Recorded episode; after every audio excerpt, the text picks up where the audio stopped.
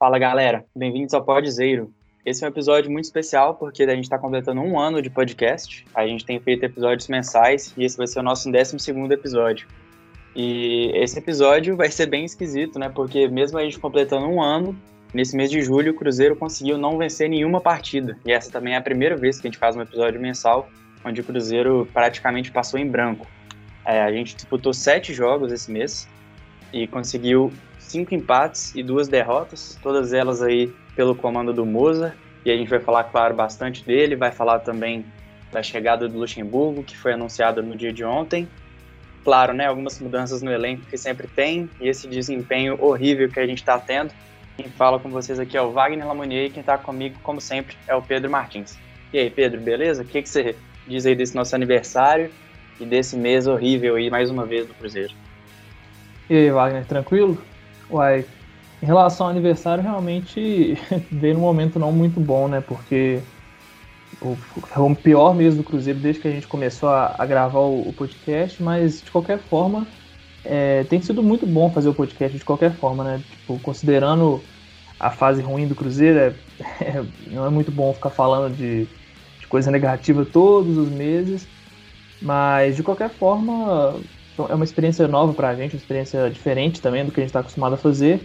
E, e, tem sido interessante, né? Tem sido interessante fazer e, e, tentar entender um pouco desse mundo dos podcasts que que está crescendo bastante agora, né? Do, principalmente no Brasil aqui. Mas vamos também analisar um pouco aí desse mês que, como você já falou, foi muito muito ruim, né? Não ganhamos nenhum, nenhum dos jogos com o glorioso Moza e principalmente o nosso próximo treinador, Vanderlei Luxemburgo. É, a gente olhando na tabela, né, os jogos que a gente disputaria esse mês, muito se pensou, pô, pode ser que seja um mês aí para o Cruzeiro dar uma arrancada, né? Pode ser que a gente consiga é, uns bons resultados, a gente vai ter alguns confrontos diretos, mas se a gente conseguir resultados positivos, pode ser que a gente arranque um pouco na tabela, né? Dê uma, uma pensada no acesso, chega mais perto do G4. Eu lembro que todo jogo a gente pensava, pô, a gente está ali a quatro pontos do G4, não está tão ruim. A gente está a seis pontos do G4, com duas rodadas já dá para chegar. Bom, nesse momento a gente está em 18 lugar na Série B, e a gente tem 13 pontos em 15 jogos. O quarto lugar, que é o primeiro time ali dentro da zona de classificação para a Série A, tem 26 pontos, né? o dobro de pontos que a gente somou até agora. E isso é muito sintomático, porque é, embora antes né, a gente já tivesse mal, já tivesse jogando mal e tendo resultados ruins, eu acho que nesse momento é completamente impensável né, a gente cogitar é, agora é, o acesso. Né? Nossa primeira preocupação tem que ser sair da zona de rebaixamento, tem que ser o mais longe da zona de rebaixamento. E aí, se isso acontecer, né, se isso de fato acontecer, a gente conseguir se distanciar dessa zona perigosa e der uma respirada, a gente pode sonhar, pensar em, em primeira parte ali da tabela e quem sabe o acesso, mas como as coisas mudam, né, cara? E rapidamente, assim, não foi mudança tão drástica porque a gente nunca nem figurou no G4. Mas como a nossa perspectiva está cada vez mais negativa, né, assim, e nem é por pessimismo nosso, é porque o que a gente vê em campo é horrível. O Cruzeiro, nesses jogos, vou passar rapidinho aqui pelos resultados, né? Patou em 0 a 0 com o Brasil de Pelotas, empatou em 0 a 0 depois em casa com o Curitiba, empatou em 3 a 3 com o Botafogo, que era um confronto direto. Depois desse 3 a 3 a gente pensou, pô, o Cruzeiro jogou até bem nesse jogo, o Moreno voltou, fez dois gols. A gente recebe o Havaí em casa e toma 3 a 0 Pra mim, o Musa já, já devia ter pedido o boné aí. E aí, a gente é, vai enfrentar o Remo contra o Felipe Conceição, toma de 1 a 0 E para mim, podia ter pedido o boné de novo, não pediu.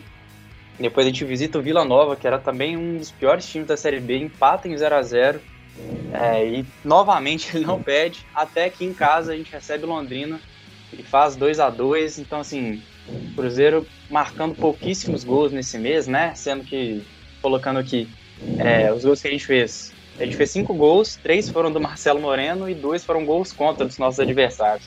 Então, esses resultados foram péssimos, né? É, qual que é a sua perspectiva, né? Eu falei um pouco que a gente está agora na, no Z4, mas você acha que com o Lucha chegando, né? E falando um pouco do que, do que você achou desses jogos, você acha que nossa missão tem mesmo que você não cair? Se a gente já pode pensar um pouco mais para frente no solidez do time? Como é que você acha que vai ser daqui para frente? Olha, é, realmente é complicado essa situação de você tentar olhar com um viés muito objetivo, né? Ainda mais quando se trata de, de futebol e do, da paixão que a gente tem pelo nosso time, né?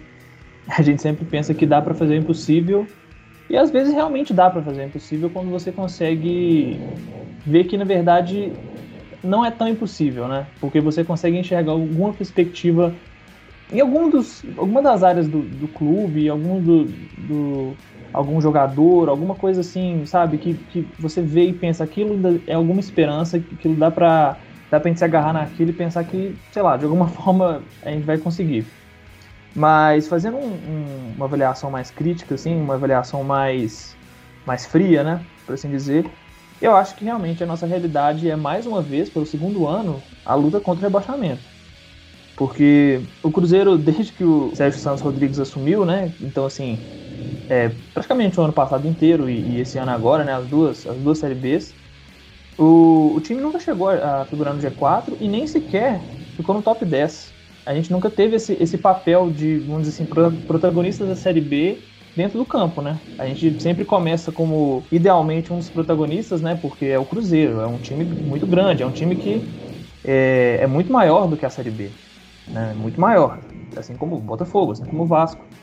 Mas é, a realidade hoje é, claramente é outra, né? Você mesmo falou que o Cruzeiro, nesse mês, foram pouquíssimos gols marcados em, em foram cinco gols marcados e, e, tirando o nosso artilheiro do mês, que foi o Moreno, né? Que finalmente parece que voltou a, a conseguir ajudar alguma coisa, né? Conseguir ser um pouco mais produtivo do que, do que o nada que ele estava sendo produtivo na, na, temporada passada. O nosso vice-artilheiro foi o gol contra, né? Então, assim, aí você já consegue perceber que tem muita coisa errada e passam também por, por outras, outras questões, né? Por outras escolhas, por outras ações dentro do clube, como a questão, obviamente, do salário, se atrasado há tanto tempo, né? Jogador que fica tanto tempo sem receber assim. E, e, eu acho incrível como é que às vezes o torcedor ele não consegue se, se, botar um pouco no lugar do jogador, né? Porque eu acho que ainda tem na cabeça da, do pessoal que todo jogador de futebol, todos são milionários, né? E não é bem assim. Não é bem assim. Se olhar no caso do Cruzeiro hoje, é, jogadores da base, por exemplo, eles devem ganhar o quê? 5 mil, 10 mil reais? Quer dizer, não ganham nada, né? Mas no, no contrato deles deve estar lá para ganhar 5 mil, 10 mil reais. Se você ganha um primeiro salário assim, um segundo salário e depois fica três meses sem receber, é muito complicado. Você tem que. Jogador, jogador de futebol, quando começa assim a carreira, ele geralmente tem que bancar a família inteira, né? E não é um salário tão alto para conseguir ficar tanto tempo sem, sem receber. Então isso faz uma, uma diferença considerável. E, e, cara, é o que a gente sempre fala, né? Assim, é até repetitivo da nossa parte, porque parece que todo mês a gente está analisando o mesmo mês. Porque são coisas muito, muito, assim, não, não diria simples, mas eu diria que são coisas básicas, igual ter um projeto no time, ter uma convicção do que o Cruzeiro quer. A gente não sabe o que o Cruzeiro quer. Sabe? É tudo muito, é tudo muito genérico às vezes. Por exemplo, a questão do. do até estava falando disso ontem, né, no, no nosso grupo a questão do, do projeto do clube empresa lá, que o Sérgio Santos Rodrigues estava maluco para que aprovassem logo, né? E agora está finalmente já. E aí votaram ontem lá no Cruzeiro e foi aprovado. Inclusive, eu achei até estranho, porque foi, assim, quase todo mundo votou a favor, né? Então aí você já viu que talvez tenha algum caroço nesse ângulo, né? Porque para abrir mão assim do poder igual aquele nosso conselho que a gente já conhece muito bem, é muito estranho, né? De pensar que eles abririam mão tão fácil assim. Então, assim, eu acho tudo, acho que é, é tudo muito, muito estranho e, e, exatamente essa questão, porque eles votaram um projeto de clube empresa, mas eles não detalharam nada, eles não falaram nada, eles falaram, ah, vamos votar um, um, projeto de SA, e aí? Mas e aí, como é que vai funcionar? Só isso? É, é simplesmente assim? E acabou? Sabe? Então, não, não... essa falta de, de, de, projeto e de detalhamento, de, de ser é, o presidente falou tantas vezes, né, que é a questão da transparência, que a gente não vê ela. Eu acho que tudo isso acaba interferindo no, na situação do campo. É, eu concordo com você. Esse negócio também do clube empresa ainda está muito nebuloso e algumas pessoas dentro do clube parecem se agarrar muito nisso, né? Como se fosse uma coisa que resolveria todos os nossos problemas, sendo que na prática parece ser muito mais complicado do que isso. Bom, mas aí como você já citou, né, que o Moreno foi nosso artilheiro, e o nosso vice-artilheiro aí foi o gol contra. E como eu já tinha falado, que a gente não ganhou nenhum jogo e as nossas notas são muito baseadas no resultado, claro que no desempenho também, mas às vezes a gente, sei lá, joga mal, mas ganha um jogo ali de 1 a 0 a pessoa que fez esse gol às vezes vai ter uma nota recompensada por ter né, uma atuação decisiva dentro da partida, ou quando a nossa defesa se posta bem. Então a gente teve alguns é, 0 a 0 nesse mês, talvez algumas pessoas da nossa defesa tenham pontuado bem, mesmo que muitos desses 0 a 0 que a gente não tomou gol foi muito por incompetência né, do nosso adversário, antes talvez do que dos nossos méritos. Mas vamos lá, chegou aquela hora do mês onde você vai me falar as notas né, dos nossos jogadores ao longo da Série B. E eu acho que talvez esse tenha sido um dos meses mais complicados aí para dar nota e para fazer um top 5, né? Porque um top 5, na teoria, seriam as 5 melhores notas. Nesse caso, vão ser claramente as 5 menos piores aí. Então, se você quiser comentar para mim como é que foi esse top 5 e detalhar um pouquinho, para a gente ver como é que foi aí no meio desse tanto de, de resultado ruim. Bem, vamos lá, né? Vamos ver como é que foi esse mês, que realmente foi lastimável.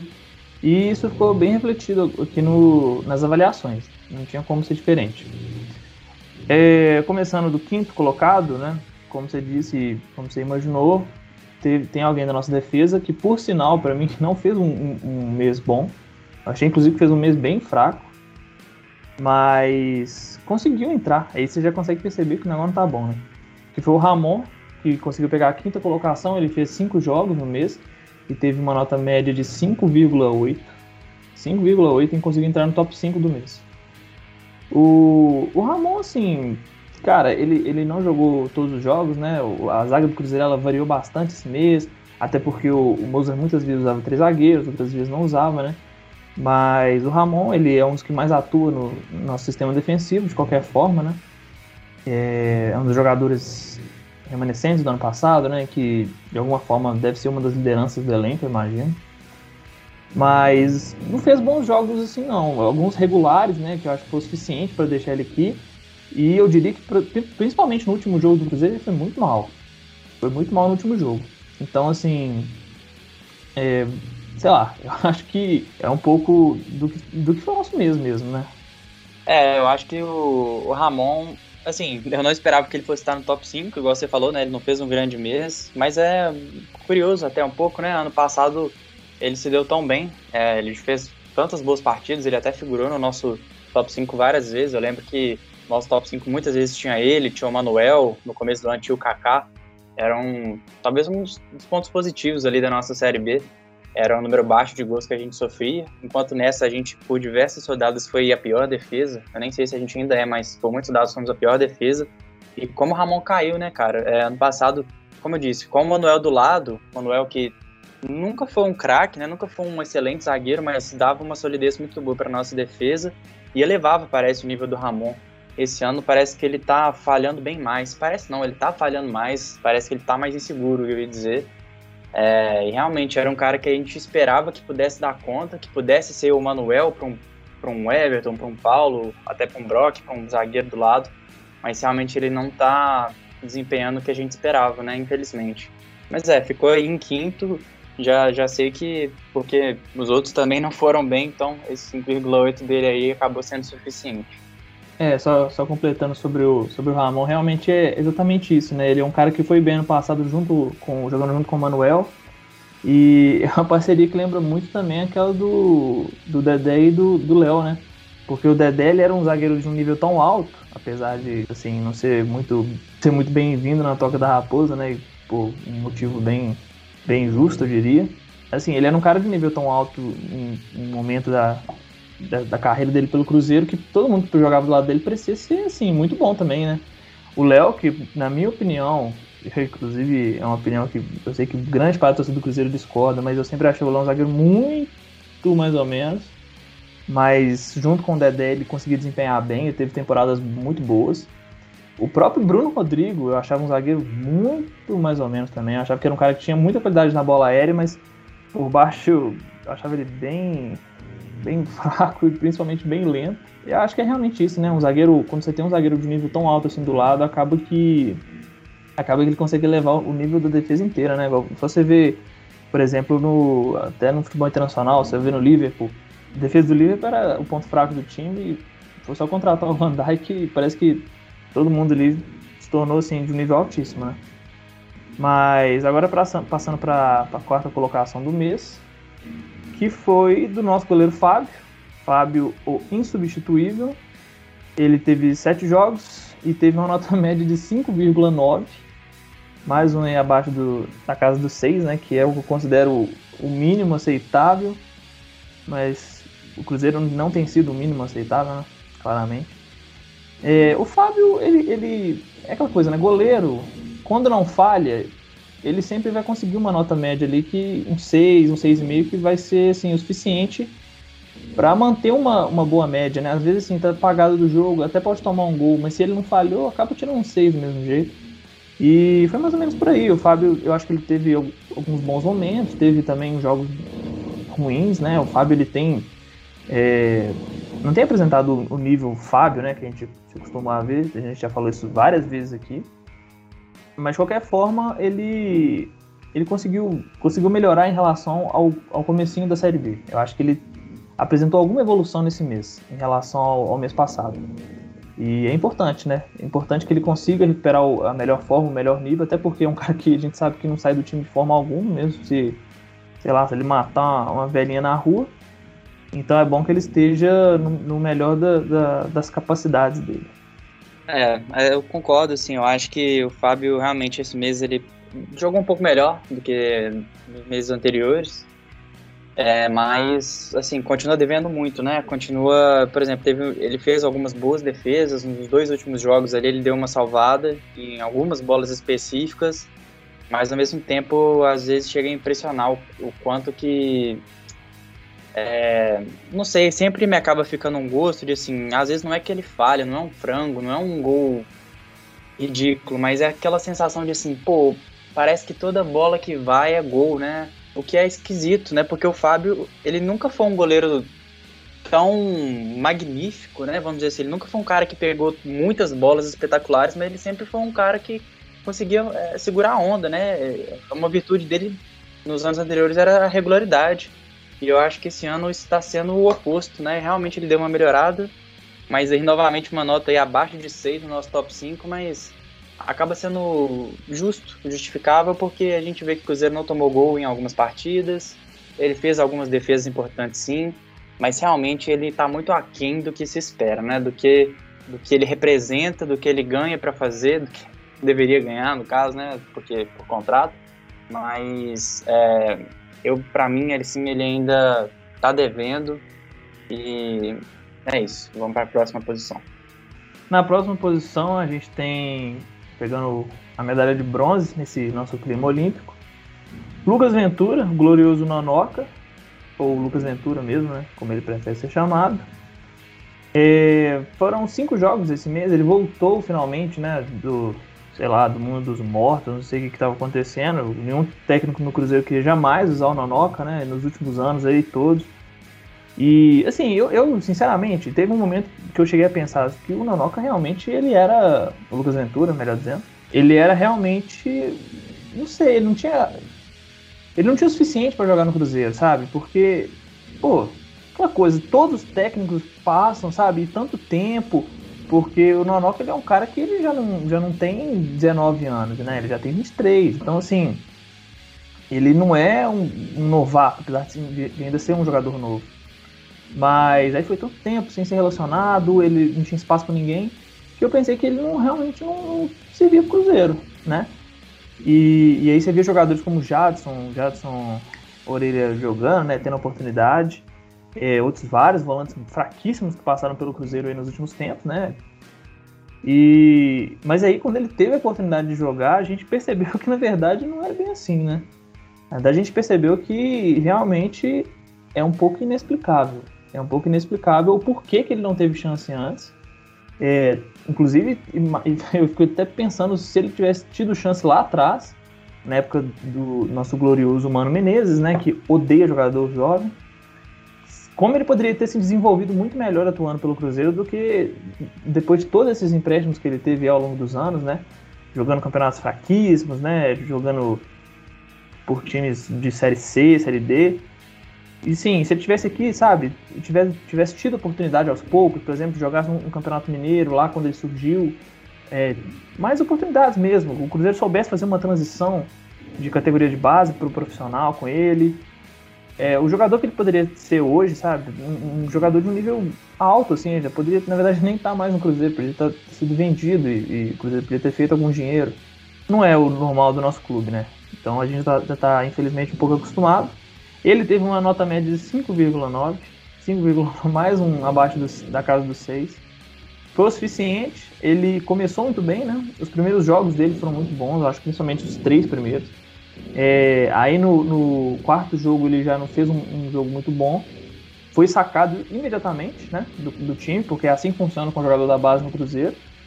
Os caras, eles no primeiro, na primeira falha, no primeiro erro que eles cometem, eles são assim, os piores do mundo.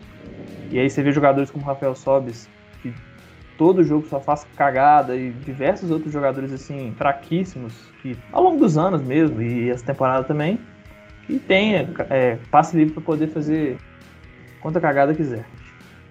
É, eu acho que o Nonoka foi. O Lucas Ventura foi uma boa adição de volta aí para o nosso elenco, né? É, como você disse, ficou muito tempo sem jogar com a camisa do Cruzeiro, de uma forma inexplicável, como você disse. Confesso que eu também cheguei a pensar, pô, né, é, a gente às vezes cogita, né? Assim, pô, se o cara tá tanto tempo sem jogar, se ele tantos técnicos passaram, talvez realmente não seja para ele jogar, mas mas aí o cara entra em campo e mostra que não é bem assim. É, e não é nem que ele tá no mesmo nível, então ele podia disputar, ele parece estar tá num nível acima de outros jogadores aí que foram testados e foram bancados por muito tempo, né? Infelizmente ele teve uma lesão, é, se não me engano, na última partida ou na penúltima. Parece que não foi nada sério. Na hora do lance a gente achou que poderia ser alguma coisa séria, foi um, foi até meio difícil de assistir, um, uma torção feia ali, mas parece que não vai ficar muito tempo fora, então tomara que, que volte, se recupere logo para poder nos ajudar. Não, não tem informação se ele já vai estar disponível para a próxima partida, mas imagino que ainda não. É, mas realmente foi uma boa surpresa ver ele voltando. Vamos to continuar torcendo para ele manter é, um bom número de jogos, poder nos ajudar.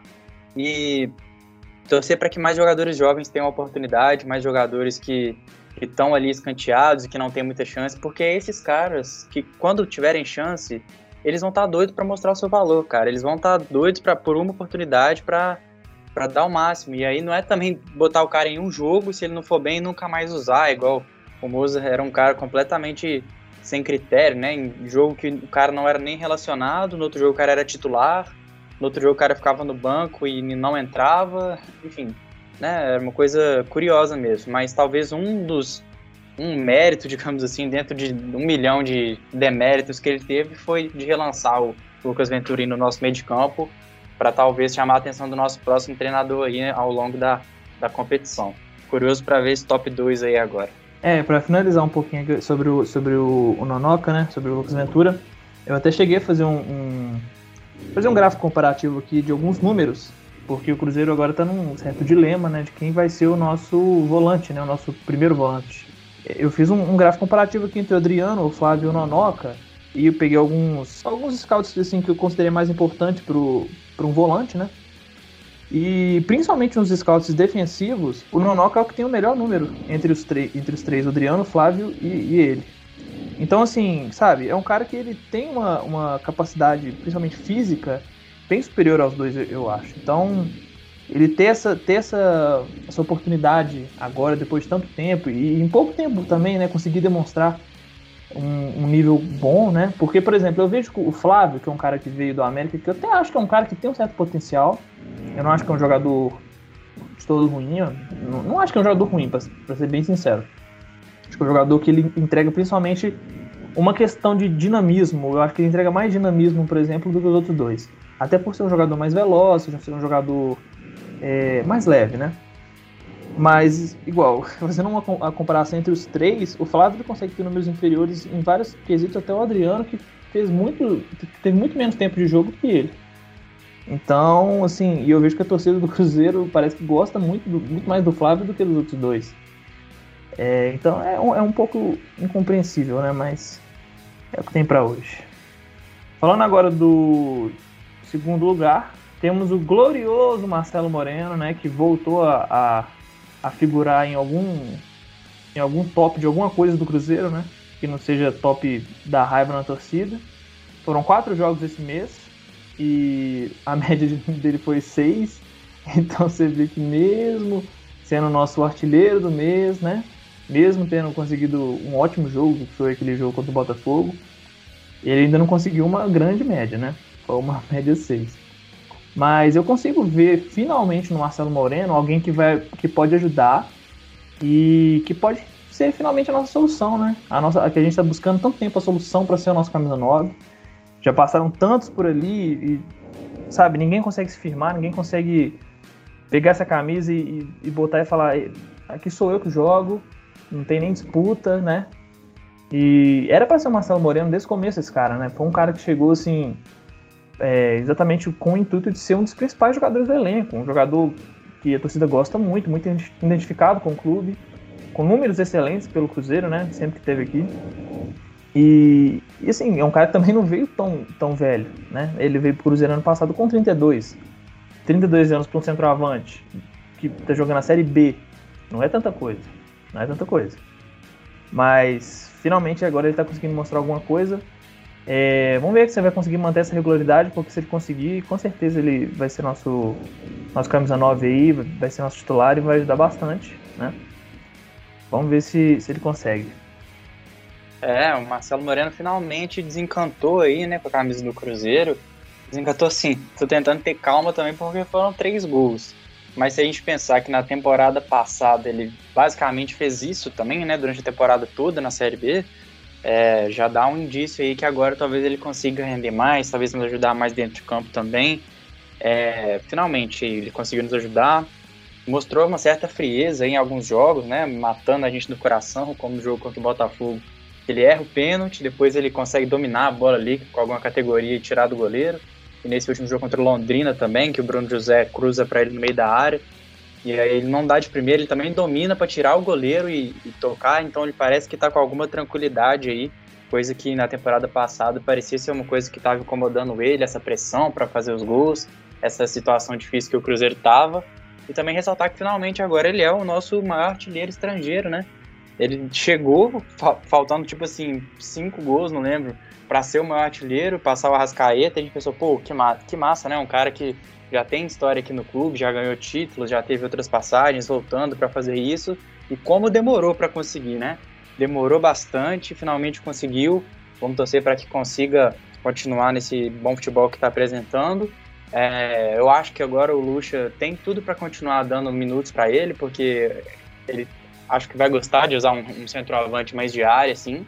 Então vamos ver, torcer para ele continuar fazendo gols, que é o mais importante no atacante, que ele continue fazendo isso aí para ajudar a gente e vamos para a primeira posição. Falando agora do primeiro colocado do mês, não teve muita surpresa, na minha opinião. Eu acho que ele tem sido e é o nosso melhor jogador nessa Série B. E foi o Marcinho. Ele fez seis jogos, né? Ele. O Marcinho esse mês ele nem conseguiu ter, vamos dizer assim, números tão impressionantes.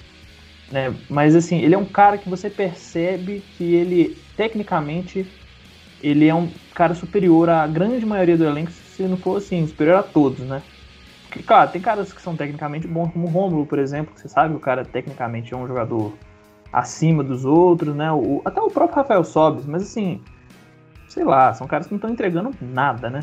E o Marcinho é um cara que ele consegue entregar. Ele, ele tem sido um jogador muito produtivo, mesmo quando exatamente não entrega é, uma participação em gol, né, efetivamente, ele, ele é um cara que sempre cria muito e muitas vezes também não entrega uma assistência, por exemplo, alguma coisa assim, porque os nossos atacantes, grande parte, são completamente desprezíveis, né? Então é meio complicado de contar com a finalização deles.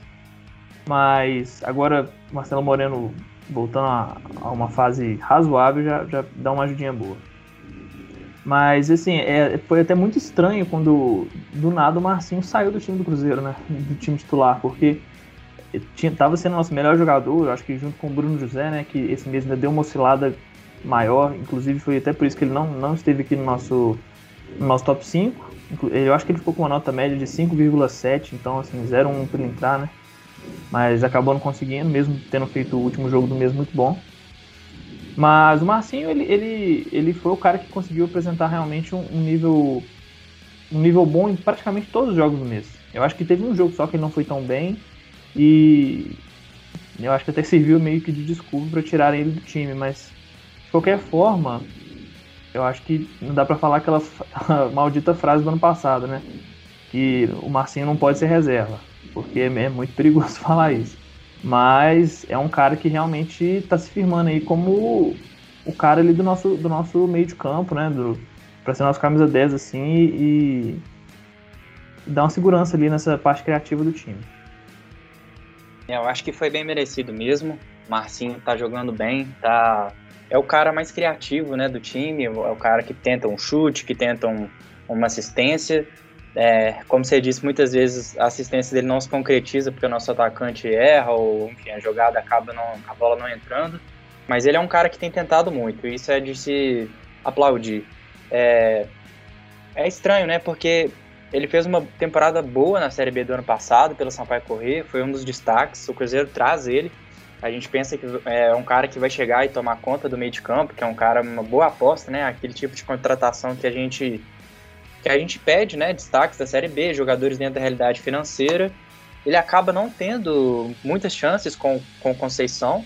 Ele até tem algumas, mas ele também não se destaca, mas o Conceição também parece que achar que ele não vai se encaixar no esquema tático dele, não procura fazer nada para que ele possa se encaixar também. Então ele acabou sendo escanteado, quase foi negociado, inclusive. Chega o Moza, ele já coloca ele de volta no time, e aí ele mostra porque que ele merecia ter sido voltado para o time, fazendo gol, jogando bem. E aí do nada ele sai, como você disse, né? Então assim, é, ele ficou fora, mas aí depois voltou. Então vamos torcer para que ele continue, porque eu acho que ele é um dos jogadores mais criativos, como eu tinha pontuado. Eu acho que no nosso meio de campo a gente precisa. Não é que eu sou um defensor do clássico camisa 10, mas eu acho que a gente precisa de jogadores que possam ajudar na criação, jogadores que tenham um bom passe final, que conseguem chutar de fora da área, que tem uma bola parada interessante. E ele é esse cara. A gente pensou que talvez o Sobs pudesse ser esse cara, mas até então o Sobs na Série B não fez nada. O último gol dele, se não me engano, foi pela foi pelo Campeonato Mineiro, né? Então já temos aí e ele tem jogado como centroavante, já foi já jogou mais recuado, já jogou pelo lado e nada tá funcionando. Então eu acho que o Marcinho tem sim que ser esse cara. E só para pontuar realmente, né, o Bruno José, que foi o primeiro lugar, se não me engano, no mês passado, primeiro ou segundo, ele oscilou bastante esse mês. Eu acho que talvez muito também pela parte física, ele estava jogando praticamente todos os jogos. E ele é um jogador de muita entrega, ele ataca, ele defende, ele corre muito ali pelo aquele lado direito do campo, ele tomou conta. É, e Mas foi bom que nesse último jogo ele se recuperou, jogou muito bem, partiu para cima, coisa que ele gosta de fazer acabou dando assistência ali numa jogada que passou pelo Marcinho, que passou pelo Wellington Nem, e aí assistência do, do Bruno José para o Moreno fazer o nosso gol. Então eu acho que vai ser um cara útil aí para nossa sequência de Série B. E aí já vamos fazer o nosso gancho, né? Você deu o seu top 5, a gente falou do nosso elenco e nosso elenco que agora vai estar nas mãos de ninguém mais, ninguém menos que Vanderlei Luxemburgo, que foi é, claro, a gente era criança, né? Acompanhou pouco em 2003, mas por, na opinião de muitos, foi o melhor técnico aí da história do Cruzeiro. Com certeza foi o melhor técnico desse século, é, né? Do Cruzeiro.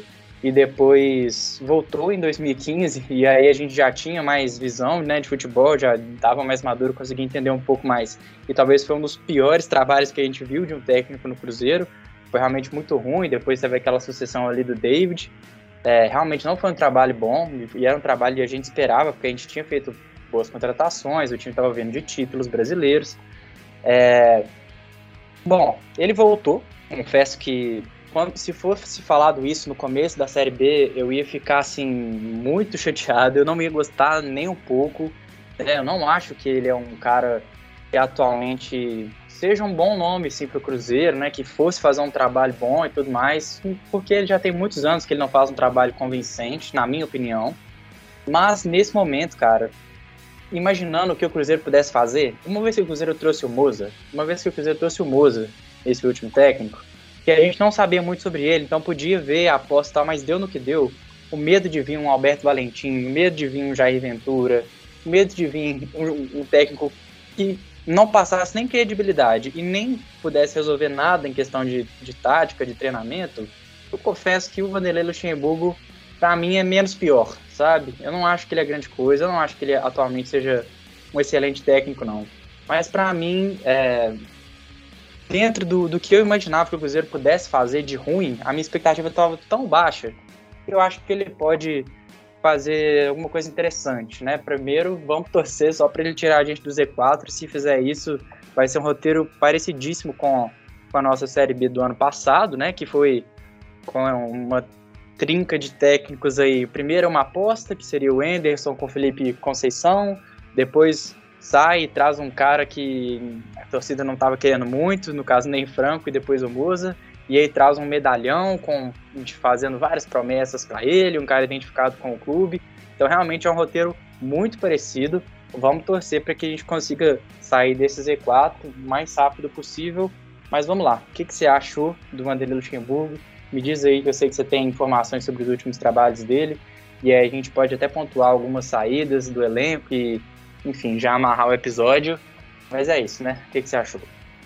Bem, realmente, agora entramos na nossa terceira fase do Luxemburgo, né?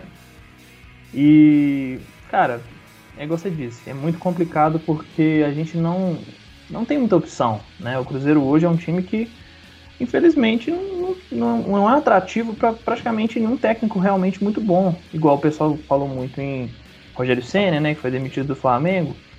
Pô, você imagina o Rogério Senna, Rogério Senna, que já teve aqui no Cruzeiro há pouco tempo, e aconteceu o que aconteceu, né? Tipo, era outra diretoria, claro, a gente sabe disso. Ele também provavelmente sabe. Mas de qualquer forma fica ainda um, né, um, vamos dizer assim, um sentimento, uma mágoa por parte, imagino. E, e aí o cara assim acabou de ser campeão brasileiro, né, com o Flamengo, mesmo sendo contestado o tempo todo. E aí você vai de ser campeão brasileiro para dois meses depois e treinar o Cruzeiro na zona de abaixamento da Série B. Eu acho que é um passo, além de muito arriscado, né, considerando a zona que o Cruzeiro é hoje, é um passo atrás na carreira muito grande hoje. Infelizmente é a nossa realidade. Não dá pra pensar que o cara realmente é tão louco assim, né? Então tem que trabalhar com o que a gente com o que a gente vive, com o que a gente tem. O nome para mim que seria o ideal, considerando quem tem hoje disponível, seria o nosso querido Dorival, né? Mas aí o Dorival parece que ele não quer trabalhar em lugar nenhum. Diversos convites aí parece que é surgindo para ele de outros times, inclusive. E ele e ele parece que não, não tá muito disponível, né? Ele parece não querer trabalhar aqui no Brasil no, no momento. Considerando que ele não quer que os outros bons estão fora da realidade, realmente o Luxemburgo acaba sendo um nome, assim, não tão ruim, né? Porque, é igual você disse, tem nomes assim que você só de ouvir você já fica com vontade de fazer o pior, né? Eu diria. De cometer atos criminosos. Como, nós, como Jair Ventura, por exemplo. Jair Ventura quase rebaixou o Santos, quase rebaixou o time do Santos que tinha Gabigol, Bruno Henrique Lucas Veríssimo, entre outros jogadores. Entre outros jogadores, ah, Rodrigo, Rodrigo, Rodrigo, tá no Real Madrid hoje. O cara quase abaixou esse time. Só para você ter uma ideia do nível do cara. Aí tem o nosso querido Roberto Valentim, que dispensa comentários, né? E além de ser um técnico muito fraco, é, parece também ter algum certo probleminha extra-campo, eu diria, né? Não é muito seguro você ter ele por perto. Então, assim, considerando que esses eram os nomes, realmente o Luxemburgo é um cara que ele consegue trazer alguma coisa, né? Eu só tenho medo de que seja um escudo, assim como o Filipão estava sendo ano passado, né? Para para mais cagadas da nossa diretoria, né? Esse é o problema. Eu espero que na verdade ele seja, ele faça o inverso e acaba e acabe sendo na verdade alguém que vai estar tá ali cobrando, igual parece que ele estava cobrando para assinar com o Cruzeiro que os salários fossem pagos, né? E isso é uma coisa muito boa.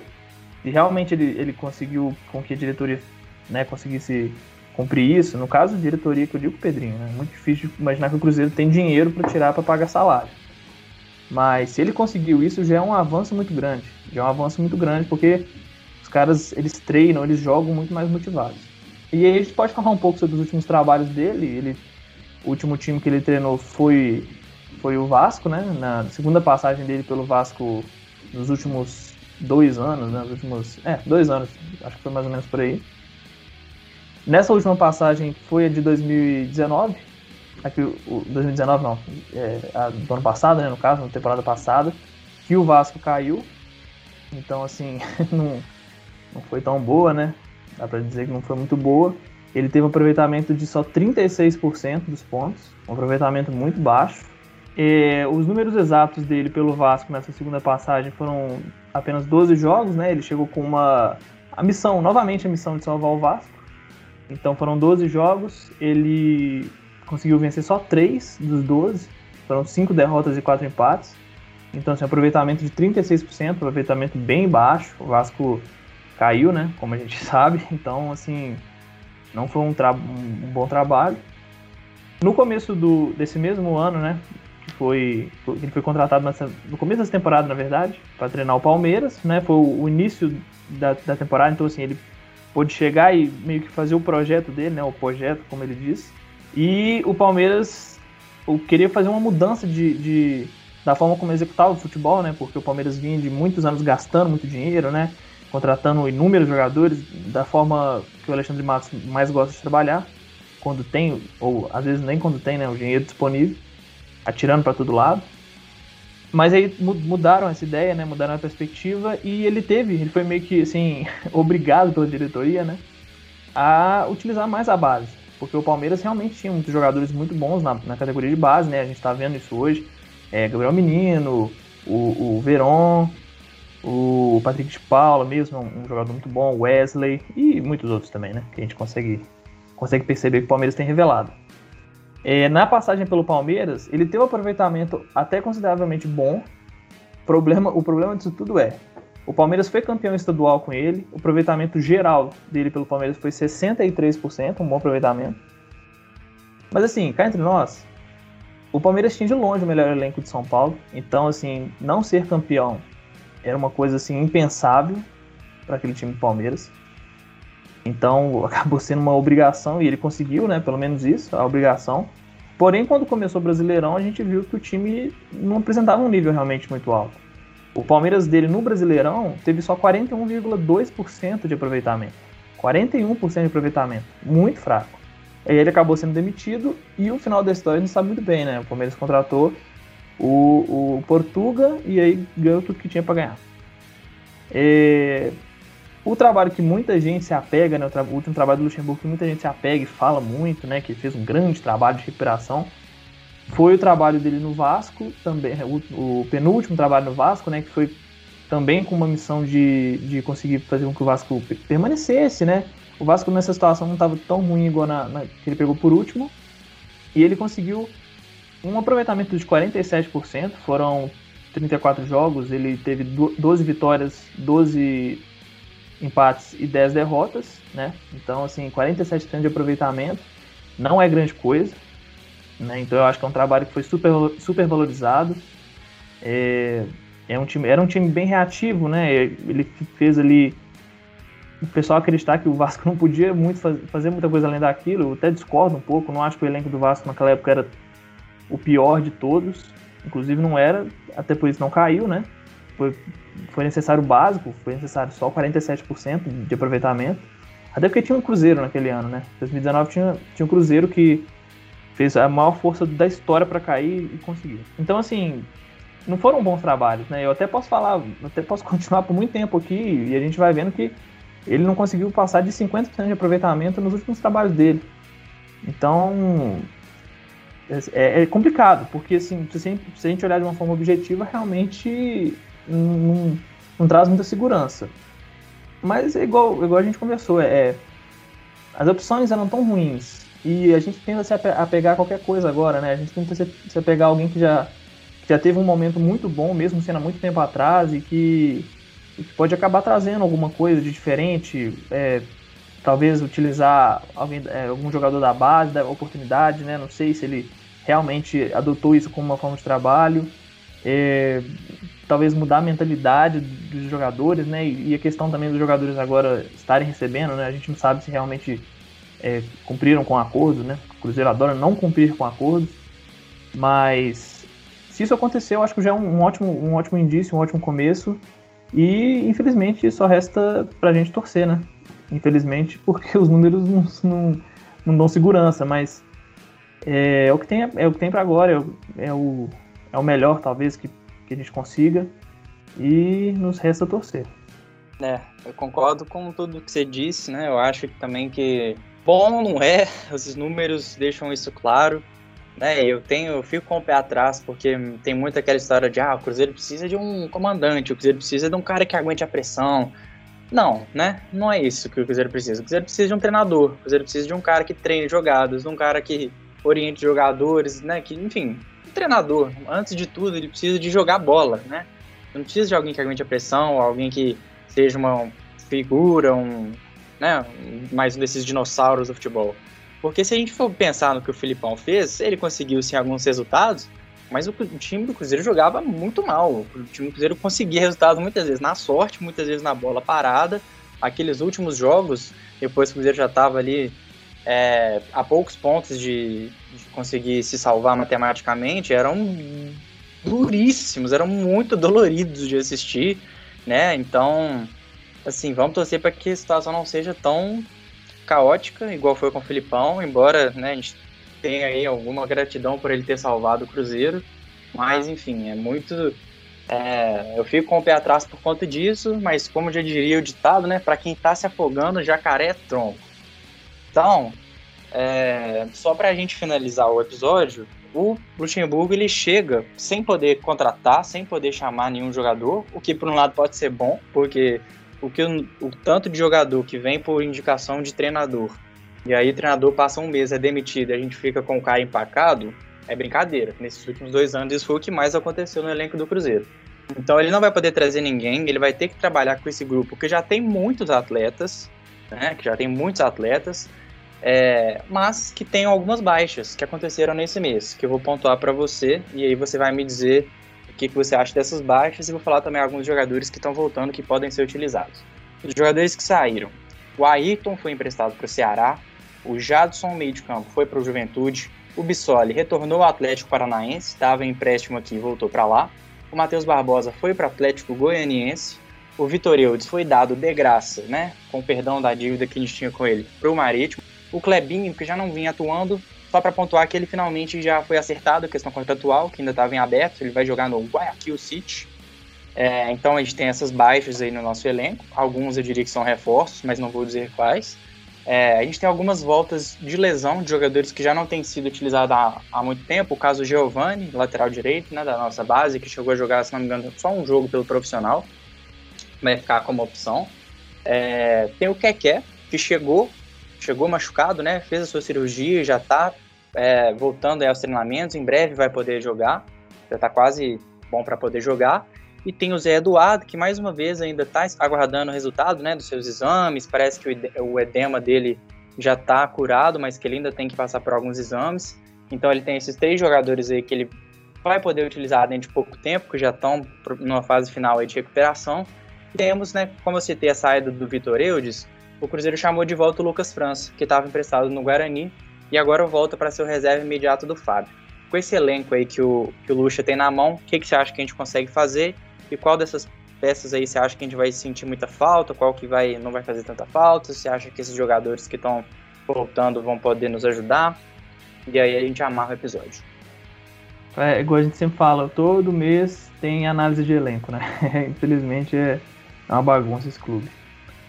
Olha, sobre as saídas que a gente acabou tendo nesse mês, eu acho que as mais sentidas provavelmente vão ser a do Ayrton, que é um cara que conseguiu ajudar um pouco o Cruzeiro, na, na, principalmente na temporada passada, né? Ele teve uma, uma fase boa, conseguiu contribuir com gols, assistências. Era um cara que eu conseguia ver um, um certo. Assim, ele é um cara que você via que tinha um potencial, porém ele não estava num contexto muito bom para desenvolver esse potencial. O Cruzeiro hoje é um péssimo contexto para desenvolver qualquer tipo de jogador, né? Ele é um cara que tem muita velocidade, muita explosão, ele tem personalidade, isso tem que ser dito, é um jogador que tem personalidade, não tem medo de ir para cima. O problema dele é que ele tem uma tomada de decisão muito ruim, muito ruim. A finalização dele também não é muito boa. E a tomada de decisão é lastimável. Muitas vezes ele, ele assim, na hora que tinha que tocar, ele chutava, ou tentava driblar, ou sair com a bola para linha de fundo, fazia tudo menos tocar, né? E, e, isso já, já fez a gente passar muita raiva. Mas eu acho que era um jogador que ele, ele podia contribuir ainda pro, pro nosso elenco. É, então, assim, talvez seja uma das, dessas perdas que vai ser, vai ser mais sentido. O Jadson, eu acho que é um cara que Eu falo por praticamente toda a torcida do Cruzeiro quando eu digo que todo mundo queria ver ele bem longe o mais rápido possível, né? Então, eu diria que não vamos sentir falta do Jadson Orelha. O Bissoli voltou para o Atlético Paranaense, né? O Bissoli é um cara que, assim, chegou, ele no começo ele apresentou um nível que a gente até pensou que poderia ser realmente um cara importante, né? Ele, ele precisa ser um jogador que ele tinha características parecidas com a do Sobis para atuar como um centroavante, um atacante de mais mobilidade, um atacante mais associativo, né? Um cara que ele ele é meio que, vamos dizer assim, um meia jogando de centroavante, né? Meio mais ou menos o que o Firmino faz. Obviamente, eu não estou comparando o nível do Firmino com o nível do Bissoli. Obviamente, eu não sou tão maluco assim. Mas eu diria que características parecidas, né? Cada um no seu contexto. Mas depois disso também é um cara que jogou pouco, teve pouca oportunidade, e quando entrava também não fazia muita coisa. É, então não dá pra falar que a gente vai sentir falta, né?